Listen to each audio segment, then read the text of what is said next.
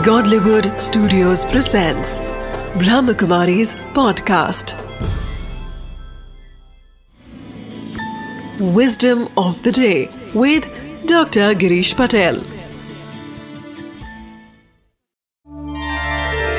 नमस्कार ओम शांति सचमुच अगर आप जीवन में अतीन्द्रिय आनंद का अनुभव करना चाहते हैं, सुख का अनुभव करना चाहते हैं तो जो भी आपको अच्छा लगता है, कोई गीत अच्छा लगता है, कोई कविता अच्छी लगती है, और कुछ अच्छा लगता है, वो जैसे पंछी गाते हैं, ऐसे गाओ।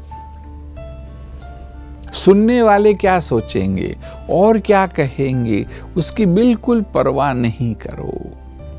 क्योंकि हमें औरों को इंप्रेस नहीं करना है। औरों से हमें अप्रूवल नहीं लेनी है। जब भी कोई आप गीत गुनगुनाते हो, कविता गुनगुनाते हो, जो सचमुच आपको अच्छी लगती है, और दिल से गाते ऐसे कि जैसे मेरे को कुछ नहीं, औरों का छोड़ दो। जिसको कहते हैं ना, और अप्रूव करेंगे या नहीं?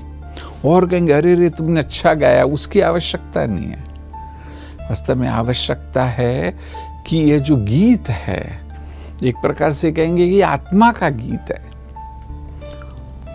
वह अगर आपने इस बात को एक समझ लिया, भले अकेले में आपको लगे कोई सुन रहा है तो क्या बोलेगा? वास्तव में सुन रहा है तो सुनने दो। बस आपको वह जो कविता, गीत अच्छी लगती है, वो गुनगुनाइए और उसमें खो जाइए। तो ये भी एक अच्छा सा ध्यान है। स्थिति बन गई तो जो आत्मा के मूल गुण है, वो ऑटोमेटिक बाहर आने लगेंगे।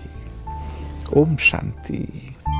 Question of the day for the true joy of the soul do the work of your interest and get lost in it This will not only develop the art present inside you, but you will also get the pleasure of going into meditation